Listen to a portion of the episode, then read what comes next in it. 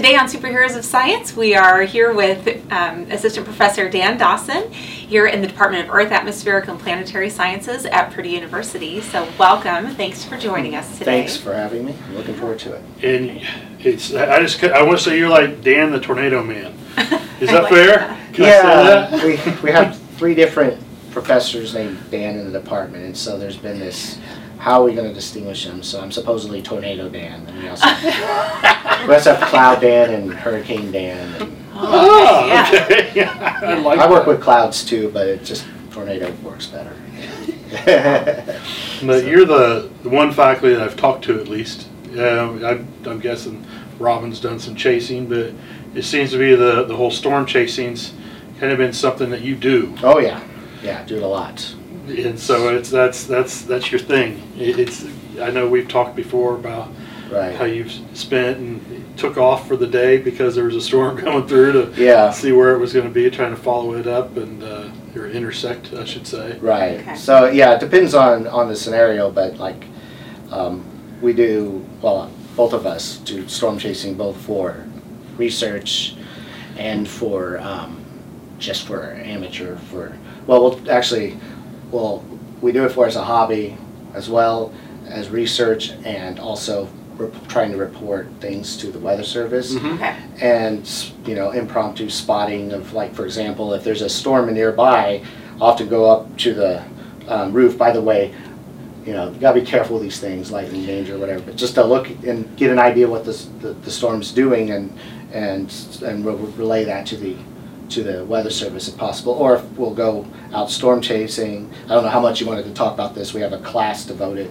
to learning about Yeah. severe storms um, and how to how to chase them effectively, how to deploy instrumentation around them, and basically do a real field project. So it's a mixture of all of those things, uh, sort of hobby, research, and and for public service. Mhm. And s- sometimes they all they, they merge together, and it's not always easy to break those apart. But yeah, So the only thing I had a problem with what you said is when you started to say amateur. So I don't think you can call yourself an Yeah, Well, amateur so- at anything in this depends on what you call. So amateur, this is it's interesting because different people have different ideas of what that means. Uh-huh. So when I say amateur, I don't mean like less sophisticated. Okay, I mean doing it not as part of your job, like Ah, something okay. that that you're interested in doing. For example, an amateur astronomer. Am- Amateur astronomers. I'm an amateur astronomer. I have a telescope. I use it occasionally when I can take astrophotography, but I'm not a professional astronomer. I don't do it as my job. Okay. But I could, you know, lots of amateur astronom- uh, amateur astronomers make some really high quality and important observations. Yeah. Yeah. So it's not like they're a second tier. Okay. Mhm. Same thing when it comes to amateur storm chasing. I'm both an amateur and a professional Okay. in that regard. Right. Does that make sense? Yes. It- Yeah, that's for how I look. For some reason it yeah. does. Yeah. I didn't think So, it would- um, now, by professional, I mean, I, pr- I do it, I do the storm chasing as part of my research, like this recent field program we did, not as, you know, there are other professional storm chasers that Yeah. that's actually what they do, their job. They, they actually make a livelihood by just going and chasing storms, getting video, nothing wrong with that. That's not me. I don't do, I, um, I, um, it's part of my Yeah, professional. because you're, a- you're a- Yeah. a research scientist, correct? Yes, yeah. Correct? Yeah. And the, is your main research, are, is it the tornadoes or just the types of storms? Wh- What is your uh, s- narrowed down focus? So the, the short answer is yes. Um, I study storms and tornadoes. So I'm interested in all aspects of uh, severe thunderstorms, how they form, um, how, s- um, what the mechanisms surrounding how they produce their severe weather. Um, so that can include high winds, hail, and tornadoes. Uh, my emphasis is on understanding processes related to development of tornadoes and the storms. But I also focus on other aspects of the storms that don't don't necessarily have a direct connection to the tornadoes too.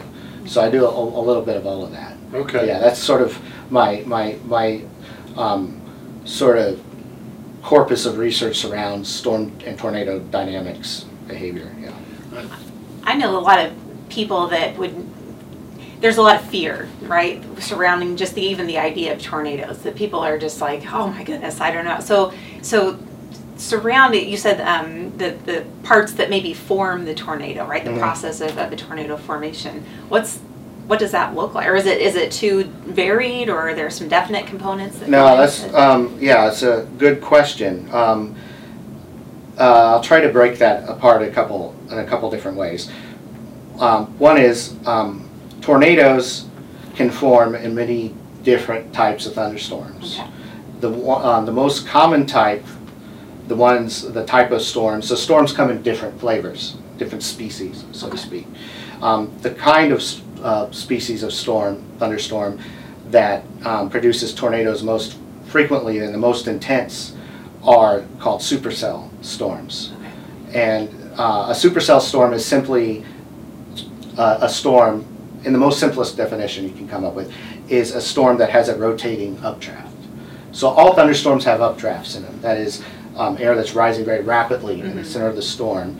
As that air is rising, it's cooling off, water vapor in the air is condensing onto cloud droplets. So that's where the cloud comes from, the deep, and that's doing that, as it's doing that, it's releasing heat to the air. It's heating up the air, making the air more buoyant, which accelerates the updraft. So that's the fuel, of course, for pretty much any thunderstorm, is that con- uh, heat coming from the condensation Okay. of water vapor onto the cloud drops as the air is expanding and cooling off. And so every storm has an updraft, and often several of them, kind of, de- depending on the type of storm, you can have what's called a single cell storm, which uh, a cell being in the in in storm parlance means a cou- an updraft and downdraft together, coupled. Okay. Okay. So you can think of a storm cell as being somewhat analogous to a biological cell, um, in that it's like the fundamental unit of a, of, of a convective storm is this cell, which is an updraft and downdraft together. Um, just like every, you know, person has multiple cells and that's their fundamental life unit is a, th- is a cell, right? Yeah. It's kind of like that. So a lot of storms, you can have single cell storms. You can also have multiple multi-cell storms. Those are the most common, where there's several cells kind of in different stages of their life cycle acting together as a single unit. And the supercell is a more organized form where it's it's it's back to a single cell, um, but it it's a large updraft and it's rotating. And so that's the that's the the fundamental definition is a storm that has a deep, persistent rotating updraft. Okay. And these supercells have often have distinct features when you look at them on radar. They have this um, uh, region of very heavy precipitation and, and then this region of lighter precipitation that sort of spreads out ahead of it. It's called the forward flank of the storm. And on the backside of the storm, there's often a hook echo, which is sort of like this streamer of precipitation that wraps around in a sort of uh, counterclockwise fashion, cyclonic fashion around um, where the, the circulation is, where the rotating updraft is. Now, a tornado, if it's going to form, will tend to form very close to um, the base of that updraft, um, near the edge of where that updraft and the downdraft of the storm is located. Okay. It tends to form right at that edge near the tip of the hook echo. That's for a supercell. Other types of storms, like squall lines, storms that form along a line, which Mhm. lots of people are probably familiar with, um, um, can also produce tornadoes. Um, they tend to produ- be produced in embedded circulations within that line. Sometimes you'll have even have supercells embedded in the line Oh, wow. um, and tornadoes can form in those. But they can also form in these shallow little small spin ups along the line, and those are hard to predict and detect ahead of time. S- Tornadoes that form in squall lines tend to be, on average, weaker and not as long lived as those that form from supercells, Mhm. but they still can be dangerous. Just got done with a field program that is specifically designed to study tornadoes from linear storms. We've studied a lot of the, uh, the supercell Mhm. type. Um, we still have a lot to learn about that, don't get me wrong, but much less so have we studied the ones that form in lines, because historically they've been less Okay. deadly, less, less, uh, it, um, less of a, uh, um, a direct threat, so to speak, on the, on the hierarchy. But we're changing that now, we're starting to study those more. So we- um, But yes, uh, I think I kind of went off a little bit on a tangent there, but to get back to your question, um, there's tornadoes, um, so obviously not all thunderstorms produce tornadoes. Not even all supercells produce tornadoes. In fact, some estimates that less than 10 to 20 percent of them do. Okay.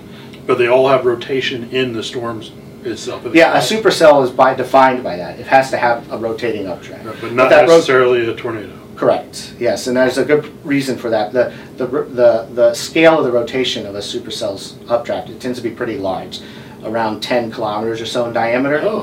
And they're, they're not very vigorous rotation uh, relative to that of a tornado. Tornado is a very concentrated, very rapidly rotating uh, vortex. A mesocyclone is a larger, broader, more weakly rotating vortex. And it also tends to be higher up in the storm, above the ground. So not necessarily connected directly to the ground. Okay. So in order to get from that to a tornado, lots of things have to happen that depend on many different processes in the atmosphere that we're still learning about.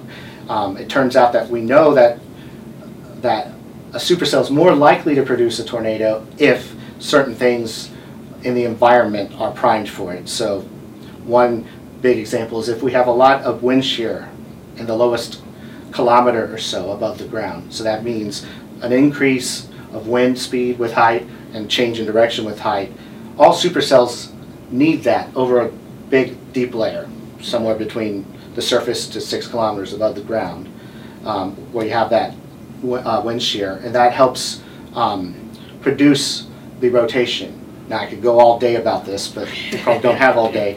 But the idea is that if you have this wind shear, the wind increases with height and speed with height and changes direction, that sets up a sense of rotation around a horizontal axis. So if you think about it this way, if you think about having like a rolling pin, you're rolling it Mhm. along, and, and you put this giant rolling pin with the axis laying out on the ground, just, and the top of the rolling pin is at six kilometers above ground and the bottom's near the ground. Or even think of it as this giant paddle wheel, if that helps, like a water wheel or something like that. It's probably better. You know, if the wind's blowing faster at the top of it than it is at the bottom, you're going to start the thing rotating around that horizontal axis, right? Okay. So there's this sense, it's not that there actually is this rotation at, around a horizontal axis, it's that there's this propensity for that from the wind shear. Okay. What happens when a storm comes along is this updraft kind of pokes into that, and it takes that rotation around the horizontal axis and tilts it upward. Kind of bends the whole tube, so to speak.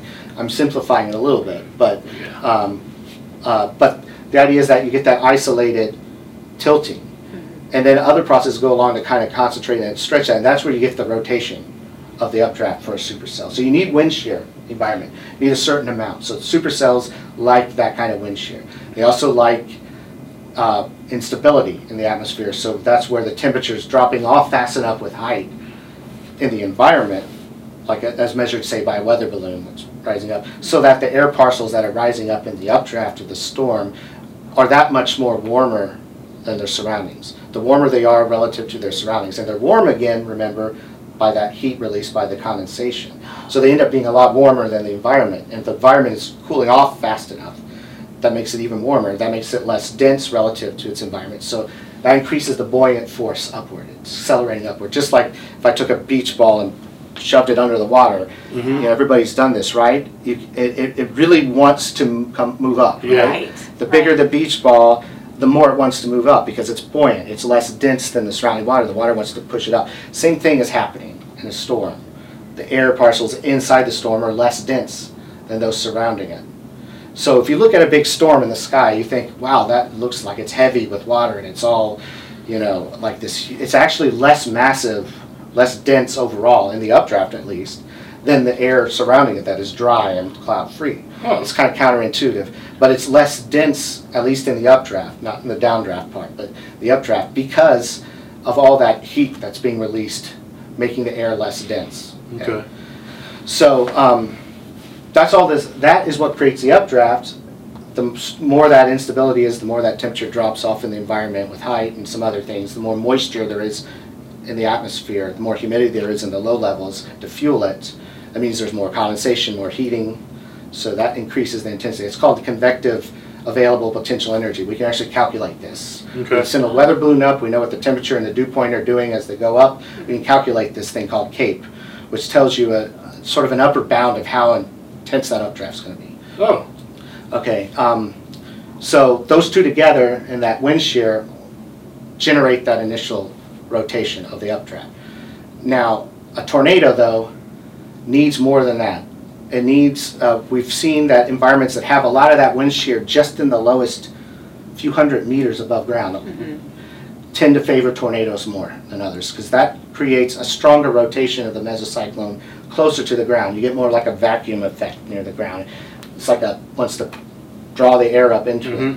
Mhm. Um, the um, it also the lower the base of the cloud, the lower it is when the air that's rising up first becomes saturated and produces cloud. That's also favorable for tornadoes.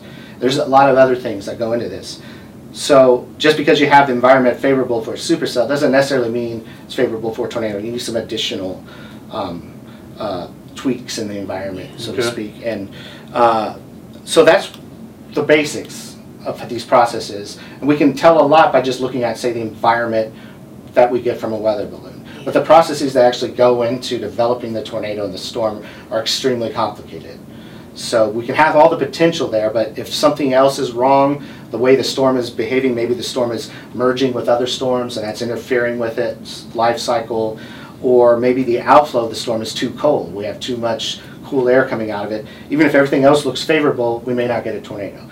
And the other uh, way is true as well. Sometimes the environment, just from looking at the environment ahead of the storm, doesn't look particularly favorable, but other things are happening that tip the scales to maybe create a tornado that may not have been there. And these are the things that I study, is the dynamics, the physics of what, how individual storms are behaving, so. Oh, very cool. But now, when the when we have a tornado, and it starts off with that funnel cloud, it always comes.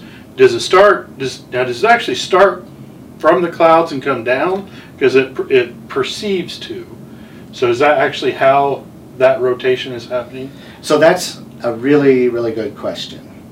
And there's, uh, it's, I can, again, I could spend a lot of time on it, but I'm going to very briefly say that the short answer to your question is that tornadoes form from the bottom up.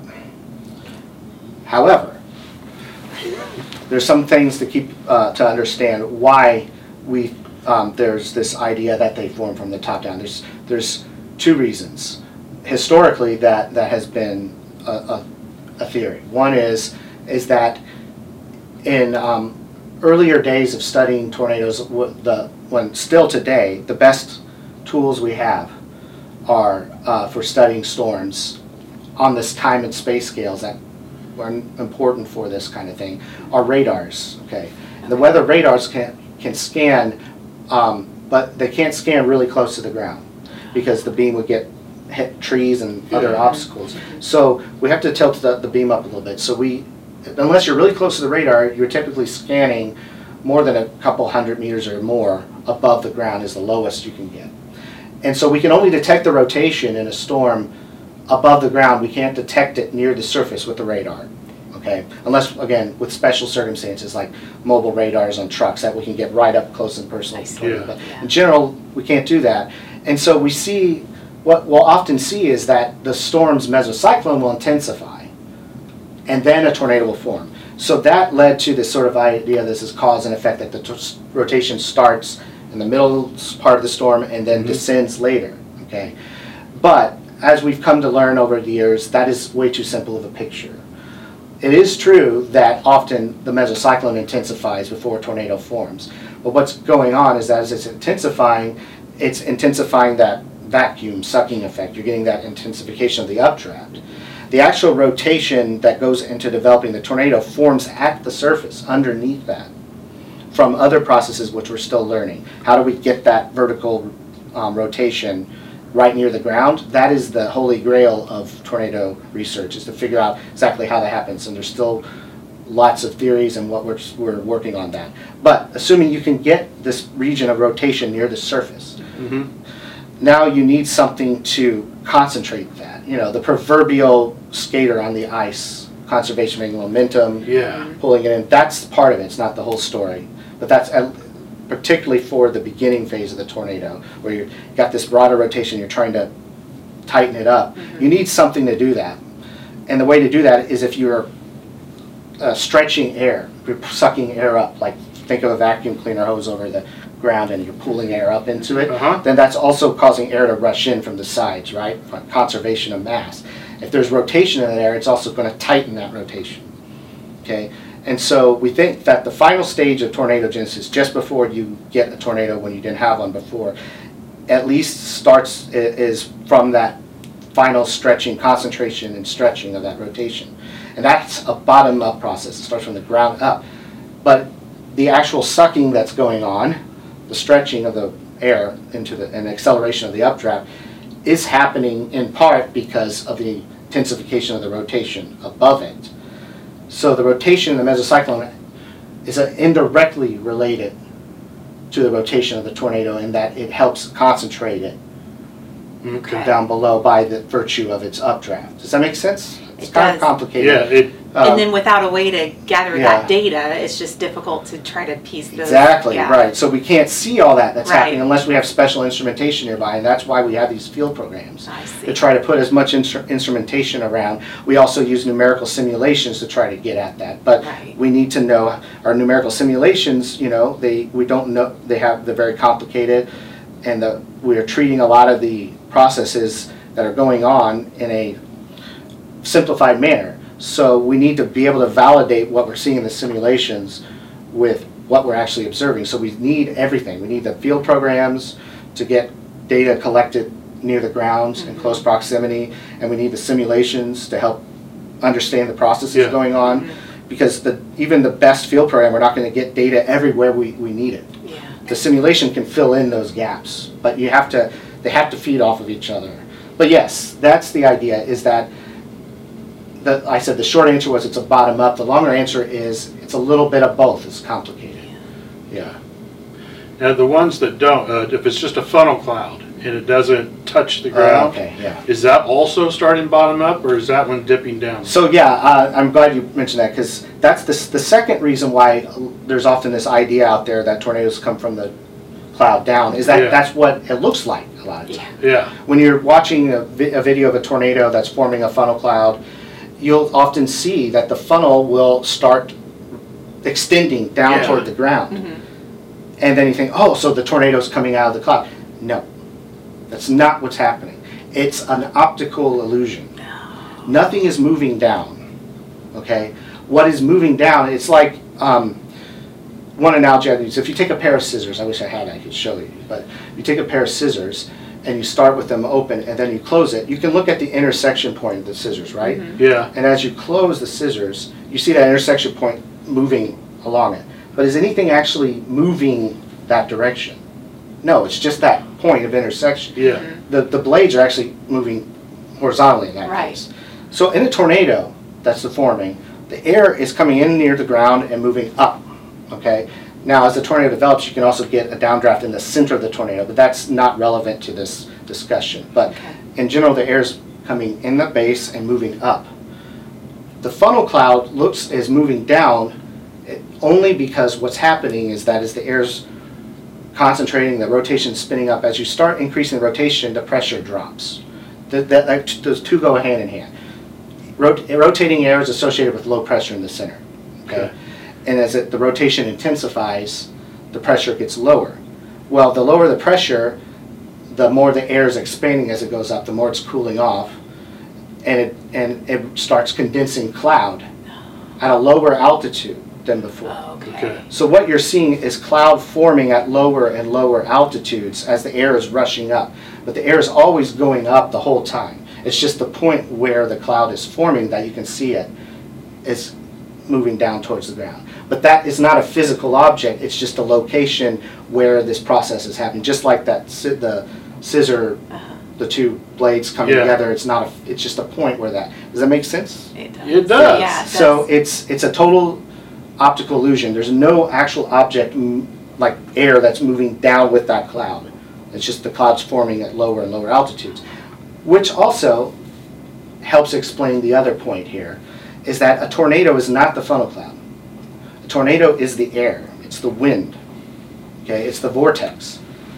By itself, without, if there wasn't any cloud in the area, it could be invisible unless it was picking up debris and dirt and stuff. uh-huh, And in fact, in many cases, you can have a tornado in progress where the funnel cloud is maybe even not even present or only partway reaching the ground.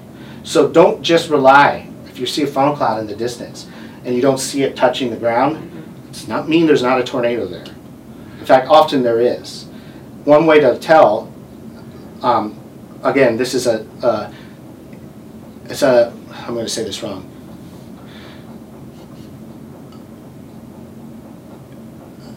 It's, it's a necessary but not sufficient condition that you have the strong ro, no, I'm going to say that wrong. The idea is that if you see a funnel cloud in the distance, and if you see like dirt and debris swirling around at the base of it, Uh-huh. that is sufficient for it to be a tornado, sufficient condition.